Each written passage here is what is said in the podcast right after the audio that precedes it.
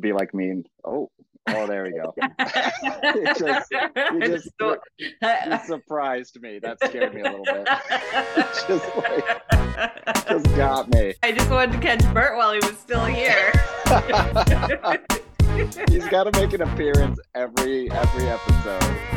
It's the Carmen Sandiego of our group, just chasing him all over. Hang on, wait. So Right good in front of me this. time. We are professionals. Mhm. We know what we're doing. Yeah. I mean, look at me. I look like a jump scare, and you look like a hologram. All I'm right. ready. I am just about ready. Yeah. There's not there's not much that's gonna fix this today. Just gonna go with Just- You're just gonna have to run with it. Yeah. You can do it. Can't be gorgeous every believe in time. you. I had scheduled my my vax to the max uh yesterday, which is Mhm. why I am clammy and uh not myself. But yeah, my pin cushion of a shoulder, oh my gosh. achy, a little clammy, possibly feverish. But the show Yeah, must go are- on. Yeah, exactly. And I don't know what I'm going through, but it's like middle age puberty. Like my voice was kind of cracking, disappearing for a while, and I'm like, what is happening? I hear that So- is- that's a side effect of the vaccination as well. Oh my gosh. But it's Wait, no, we're gonna It's have fine. I'm gonna have like we're gonna get placed right next to Joe Rogan. Here we go. Like this is actually a cup of bleach just to make sure I don't get COVID. just, just Cheers. Yes, to staying healthy.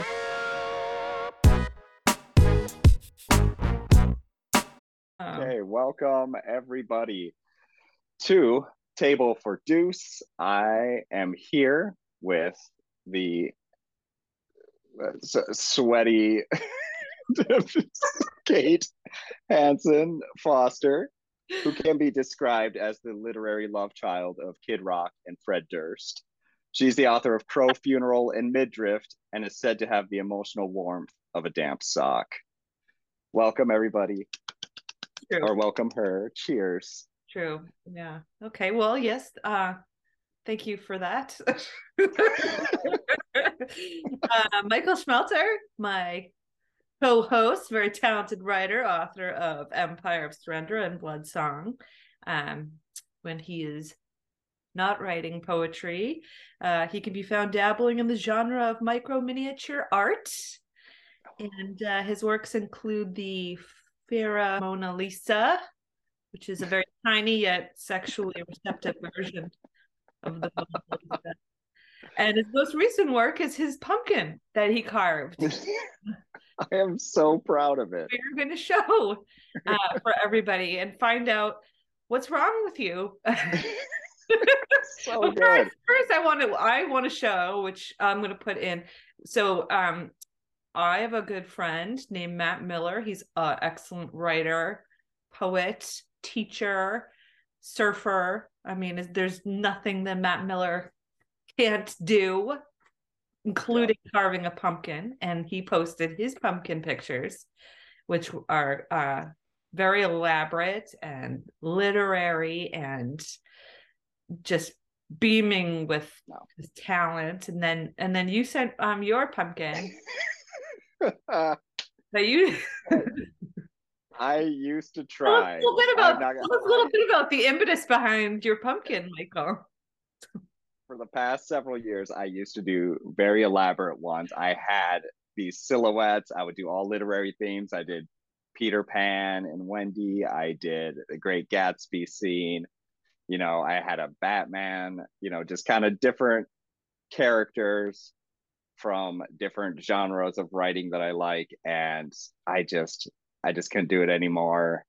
And the the kids and Lydia are at the table and they have these nice little store brought store bought like printout ones where they're doing it and it's all cute. And I just have this big pumpkin and this tiny little butthole of a face I- just right in the middle of it. what I did you love it. carve it with a love it. needle? It's like It's just like I I just like picked like, it out with my needle, like- finger. and I'm I, I went maximalist before and now I'm just I'm shrinking it down. I'm going minimalist. we wanted to say a little bit of something about Gerald Stern. Um, I am not.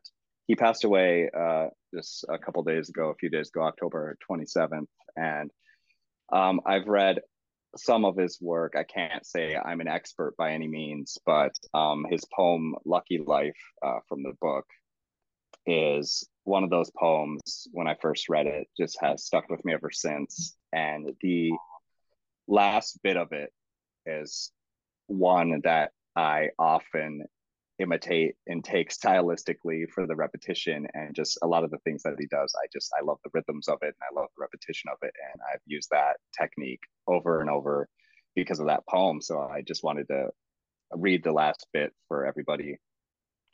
And once again, Gerald Stern's Lucky Life. Lucky life is like this. Lucky there is an ocean to come to. Lucky you can judge yourself in this water. Lucky the waves are cold enough to wash out the meanness. Lucky you can be purified over and over again. Lucky there is the same cleanliness for everyone. Lucky life is like that. Lucky life. Oh, lucky life. Oh, lucky, lucky life. Lucky life. Hmm.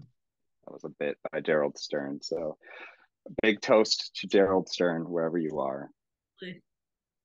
Cheers. To Gerald Stern.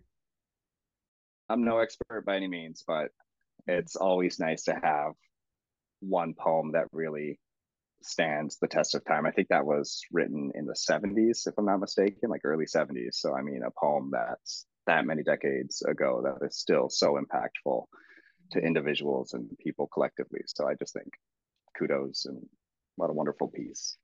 All right. Little a little moment of sincerity from us. Yeah. it's like shockingly uncharacteristic, but feels, he had to say great. something. I did like the repetition in that poem because the poem that we mm. chose for today has has repetition as well. Um, maybe not quite as obvious. Cornelius Eady's "Crows in a Strong yeah. Wind." Let's let's do it. Let's go. Ready? All right. You gonna toast it or roast it? let's find out. Let's find out. Here we go. Yeah, another another edition of the toaster roast. So, um, Crows in a Strong Wind by Cornelius Eady. Off go the crows from the roof. The crows can't hold on. They might as well be perched on an oil slick. Such an awkward dance, these gentlemen, in their spotted black coats such a tipsy dance, as if they didn't know where they were. Such a humorous dance, as they try to set things right, as the wind reduces them. Such a sorrowful dance. How embarrassing is love when it goes wrong in front of everyone. This is a uh, poem that is actually from Cornelius Eady's second book of poems, I believe, um, which is called uh, Victims of the Latest Dance Craze. And it's a book that's very thematically based on on dance. So, uh, for just a little bit of context there, mm-hmm. I don't know if we really need it to discuss this poem, but um, it does come from a book that talks about just the human instinct of dancing and that kind of thing. I, I do like the poem. Um, mm-hmm. I, I like the you know ekphrastic nature of it. Um, I I do know because I am a fan of Cornelius Eady. I do know that he uh, his work is largely informed by um, the modernist poets, um, and so I I see that in this poem very very much how he is taking just a simple moment in time and very minimalist uh, language, you know, uh, just it's just explaining what he is viewing. And I know last episode I I argued that this is a love poem, and honestly, uh, what I find most remarkable about this is because I think when you when you consider like the concept of modernism, you know, the no ideas but in thing, mm that you know that line which i think at this point has had many interpretations. My interpretation of it is that it's a little bit ironic you know to say no ideas but in things that if you encapsulate a moment in time or a reaction to um you know whether it's a you know a painting or a social situation or a, a, like a scene like crows on the roof you're describing very simply what's going on but letting the reader take that and with their own imagination you know that can come up with all sorts of ideas of their own. You're not thrusting your idea of the poem into the reader's face. You're you're basically offering them this nugget of language which is an mm-hmm. interpretation of an observation. And then from there you know we can take that and and kind of make our own judgments of the poem from there. And and my mine is that you know by choosing the word love as that last you know the crescendo mm-hmm. of the poem uh it becomes a love poem to me. It takes me right back to the beginning you know and i start to read it again as a love poem you know that kind of feeling of being you know high as a kite on love and then being knocked off your pedestal. Love is all those words. You know love is um like the repetition we were discussing love is a, a kind of a dance it's it's awkward mm-hmm. it's tipsy it's uh you know what else does it what are the uh you know tipsy it's humorous you know mm-hmm. and and and many times almost inevitably um whether breakup or death or anything it's sorrowful you know you you kind of reread the poem in that way he could have mm-hmm. chosen mm-hmm. the word um life over love you know mm-hmm. so to like end the poem instead of you know such such a sorrowful dance how embarrassing is life you know when it goes mm-hmm. wrong in front of everyone and then that would mm-hmm. be uh, we would be having a completely different conversation i agree so i think i do like that last part uh, about how it goes to love like that and i do think when you mentioned you know he could have substituted life it's kind of interesting because i i feel like you know if your life goes wrong in front of everybody i feel like that's like kind of game over. I mean, there's only so many times you can redo life, you know, but love, I feel like we we we try and fail and try and fail and try and fail. Um, so many times I think I've had, you know, not to go into it, but I've had many a failed relationship here and there. And you know, you, oh, you many oh. shocking. but it happens. But you have these relationships and you you try and you fall in love and you fall out of love for whatever reason. Uh, and you have these moments where it's like you do so in very public ways and a lot and i love that it's in front of everyone i love that last line about it being in front of everyone because when you wrap yourself you know with someone you start sharing common groups you you know you, they meet your family or you have different friend groups that kind of merge in all this stuff and when it goes bad it goes bad in front of everybody so i do love that notion i do think it's very accurate and embarrassing and awkward and it has all those kind of aspects of what Eady describes in the crows movement and the dance, you know. So I, I do like that. I had a question for you. Uh, I actually did a little bit of research into the poem and people read it. People read it as a funny poem, which I didn't. So I was very curious if you read it as kind of a funny poem. Like tonally, I don't get really funny at all. so I was very curious why other people did. Did did you like? Was there any context to like the the humor in in it? You know, I I literally think they were just playing off the uh, some of the words. The uh, like the awkward dance, humorous dance, you know, tipsy. There's a lot of these words that kind of imply humor. And the image we've all, I assume a lot of us have seen birds kind of struggling in wind. So there is that kind of absurdity to that too. So I, I get that it is a humorous image, but I would never describe it as like a funny poem or a humorous poem. Um, no, I didn't read it as as a funny poem. I read it more as well. For for one, the world is always in motion, right? You know, it we're it's constantly moving. We're we are constantly rotating and moving, and you know, to to dance that's just mm-hmm. kind of like a strange uh, human urge. The act, the human act of dancing can be hilarious uh, just as much as it can be an art. Um, but it, I do think it's a human mm-hmm. urge just as much as love is.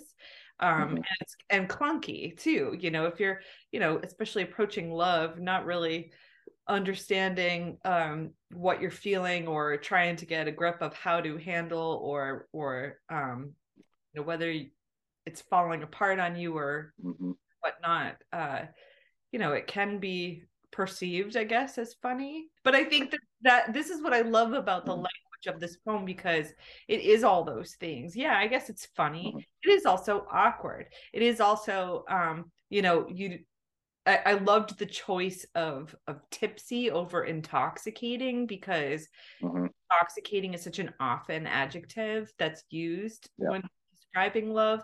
And this is different. This is you know it's tipsy you're clunky you're you know you're you're totally not getting it right but you're trying and you're feeling something and and trying to get your bearings. And so uh no i don't think i don't read it in its entirety as a humorous poem but i can Mhm. see i i do like how how Eady brings in all these different adjectives to describe the situation which are so different and yet so true holistically Mhm. I like a lot of the language in the poem. Uh, like you said, I do really enjoy that it is tipsy and not drunk. You know, there's that idea of it, like you said, being on that kind of precipice of going one way or the other. Like we, you know, it's more like buzzed, not drunk. You know, there's that kind of euphoria that you can get uh, right at that moment before you either become absurd or you become sober. yeah it's like to be tipsy opens up the ability to misstep william carlos williams he, he has a bunch of poems uh, i think called the dance i don't know if you're um you know some some poets it's been a while since we've read Yeah. William Carlos Williams is one that's been a while for for me, but um he does have a bunch of of dance poems. So when I was reading the repetition of the word dance, um I was kind of brought back to one of his dance poems and it's not identical to Cornelius Eady's poem, but uh, I thought it was interesting because it's an ekphrastic poem and he's Mhm.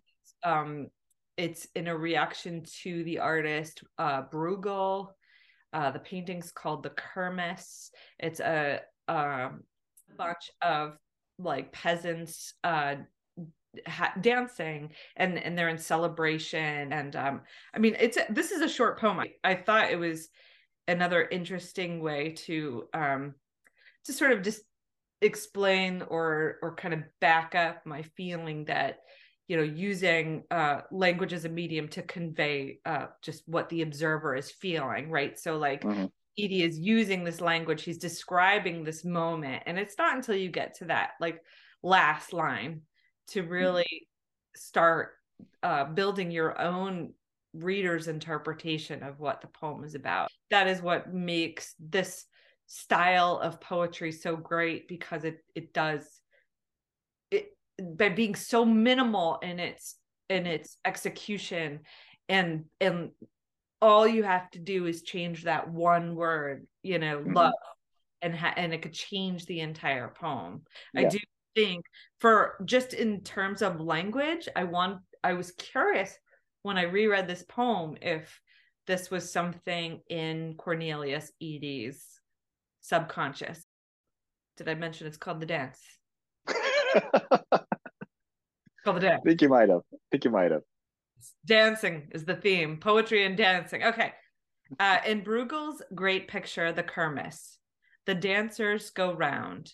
They go round and around the squeal and the blare and the tweedle of bagpipes the bugle and fiddles tipping their bellies round as the thick-sided glasses whose wash they impound their hips and their bellies off balance to turn them kicking and rolling about the fairgrounds, swinging their butts. Those shanks must be so sound to bear up under such rollicking measures, prance as they dance, and Bruegel's great picture, the Kermis. So, uh, again, this idea of, you know, no idea but in things, this is just a literal, a literal, very minimalist language interpretation.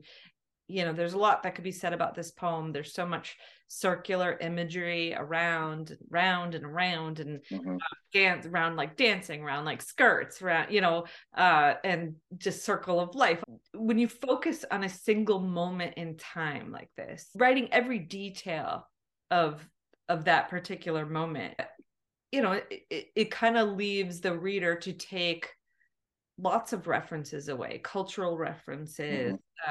uh, uh you know just emotional references i know it's not a very similar poem to the one that we're discussing but it's mm-hmm. that idea of just giving that image just using words as the medium to describe that image and kind of offering it to the reader I don't even know if you can call uh, Cornelius Eady's poem an ekphrastic poem. I don't know.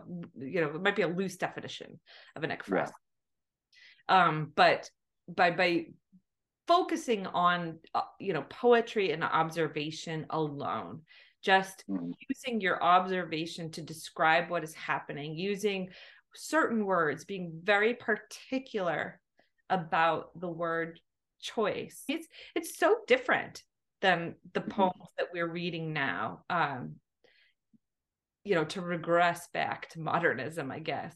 But it is it's very different than the these um lyrical poems that we're seeing now come through our mm-hmm. social media feeds that are kind of just offering up the you know the poet's inner guts on a platter.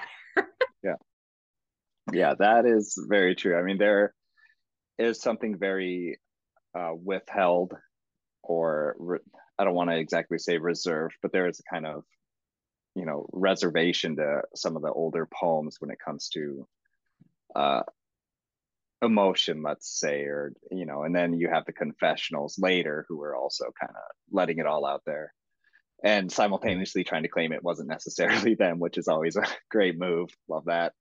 Shout out john berryman i think uh back to the Eady poem I will go in with a little bit of a critique here so i I am a huge fan of repetition in poems. I love using repetition, but I also want the repetition to either, you know, I always think of repetition as either an emphasis or almost like going up a spiral staircase. I say it may hit the same point, but you're on a different level. So even if it's repeating, it has to do something. So I, I think about the poem. I think about the word dance. So he has it going from like awkward dance to humorous dance to sorrowful dance. And i do i do like that there is that transition but i'm also trying to figure out if that transition is earned. So that's where i get a little bit of a little bit hung up. I can i can go with awkward i can go with humorous but having me go to sorrowful dance i am not completely there. And it reminds me one of my favorite uses of repetition is in robert hayden's poem those winter sundays which if someone out there hasn't read it, uh, you definitely should. But I think of the word cold in that poem. And so the poem, you know, it has there's blue, black, cold. Then the cold is splintering, breaking. And then later on, it's the father who had driven out the cold. So you have these very, you know, these repeating ideas of the, or repeating kind of abstract notion of cold or literal idea of cold but the things are happening to it like it's becoming warmer it's breaking it's you know it starts off blue black and then it ends up being driven out. And i think that poem definitely earns that kind of transition of cold and it's such a complicated poem. And for me uh Eady's poem crows in a strong wind is almost there for me. I can like i can i'm with it like like you know like 70% of the way but i'm not sure i'm completely sold on that transition and. I do like the last stanza on the last line, but I just I, I don't have quite the same pull as let's say those winter Sundays. Okay. Well, humor me this.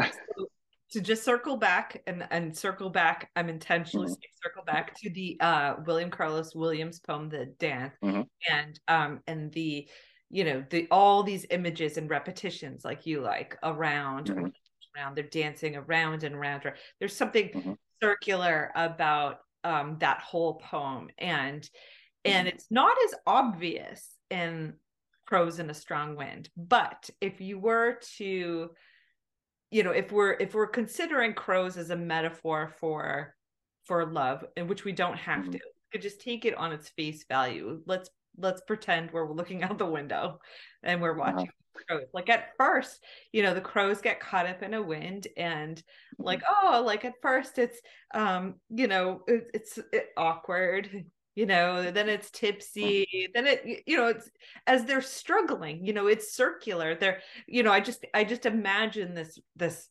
this kind of when you're knocked off your pedestal of of life or even just mm-hmm.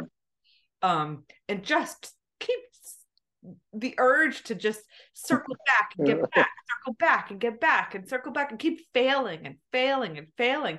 You know, at the mm-hmm. end, like it becomes you kind of go through these stages of emotion of being like, well, that's awkward.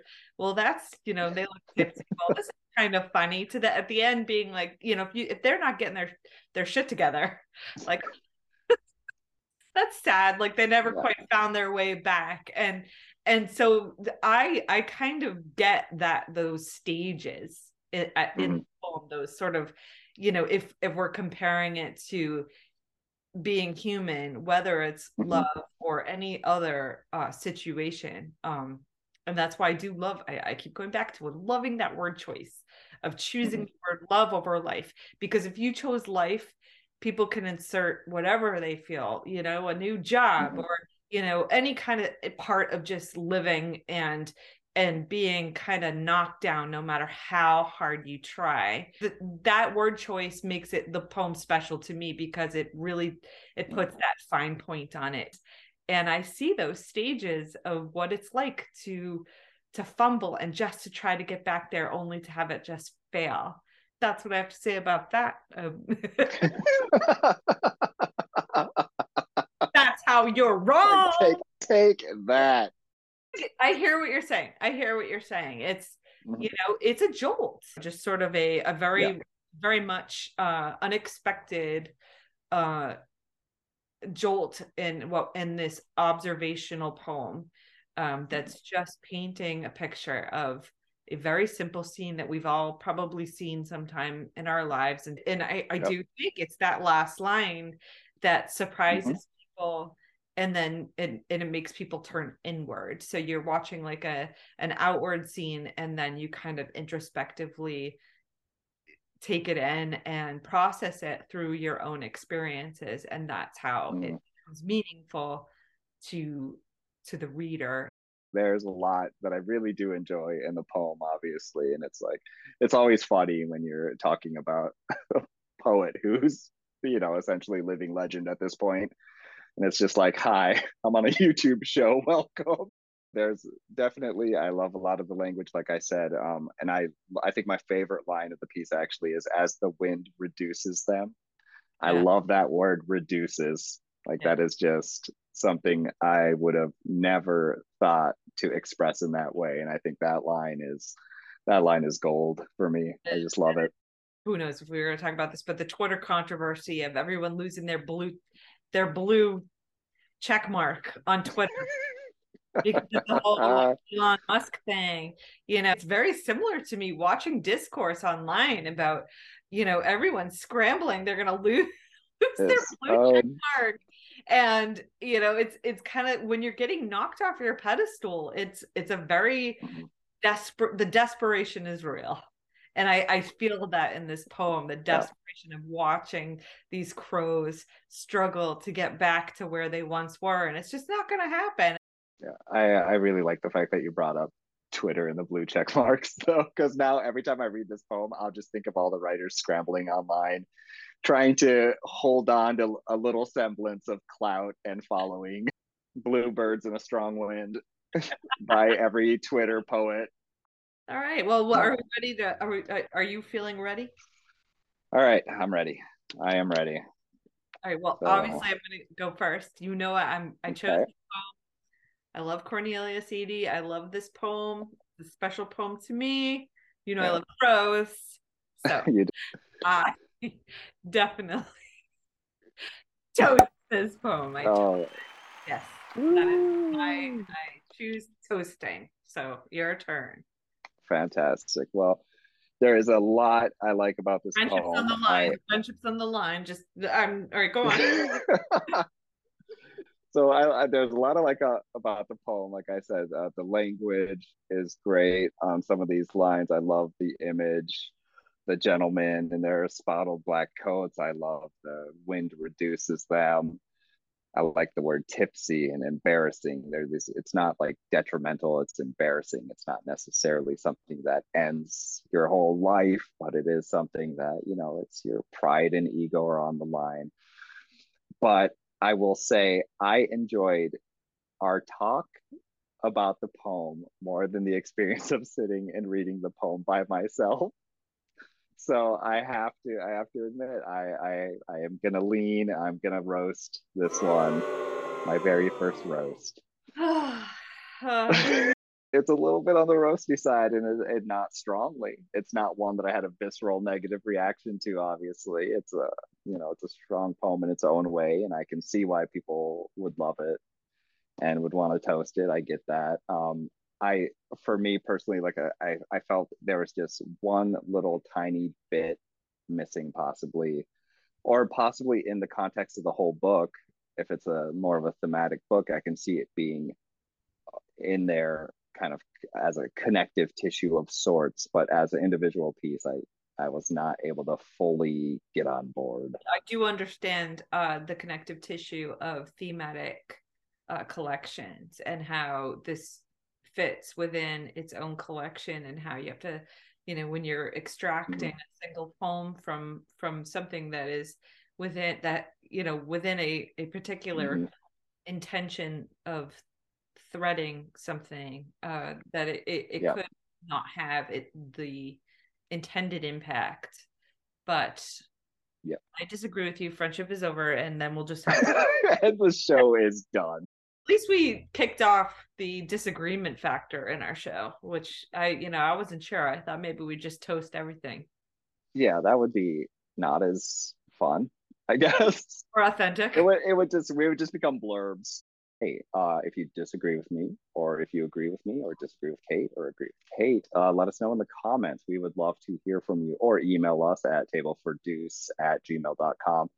If you're afraid to post your opinions publicly, feel free to post them privately to us. Like, we would just love to know what you think of the poem and whose viewpoints you agree with and whose you disagree with. You had a poem you wanted to uh, bring up for next time? I do. Yeah, I am gonna stick with the birds. Uh, a, a little more.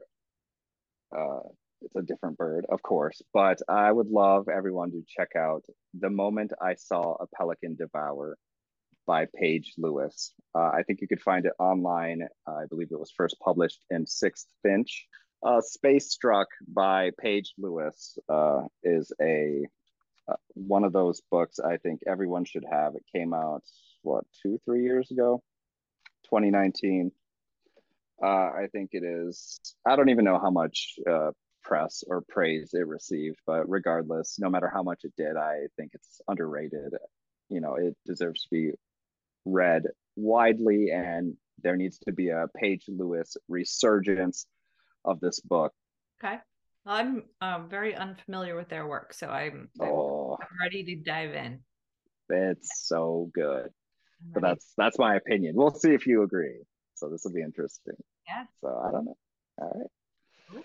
Well, that is. I think that's it. I think that's everything we got. Let us know. Like I said, email us table four deuce at gmail.com. Like us on Facebook subscribe to our channel. Like we actually got two new subscribers, which is woo! Look at that. And I'm that still is... working on the podcast. I'm I have a little hiccup, but uh, I will. I you know this is why I married uh, a technical genius. So we're working on getting that podcast going. But the first episode is up on podcast, uh, Apple Podcast and uh, we will have the subsequent episodes also funneling down that channel for people who don't want to see our face which i totally understand.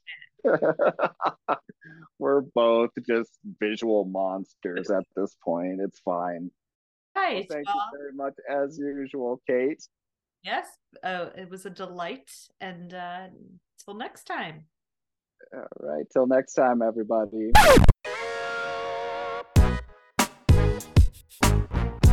don't ask me about poetry. I excel at making fun of Michael. You Yeah. don't understand. This is like I am, you know, struggling. I'm a struggling vaccinated individual. I am a vaccinated junkie.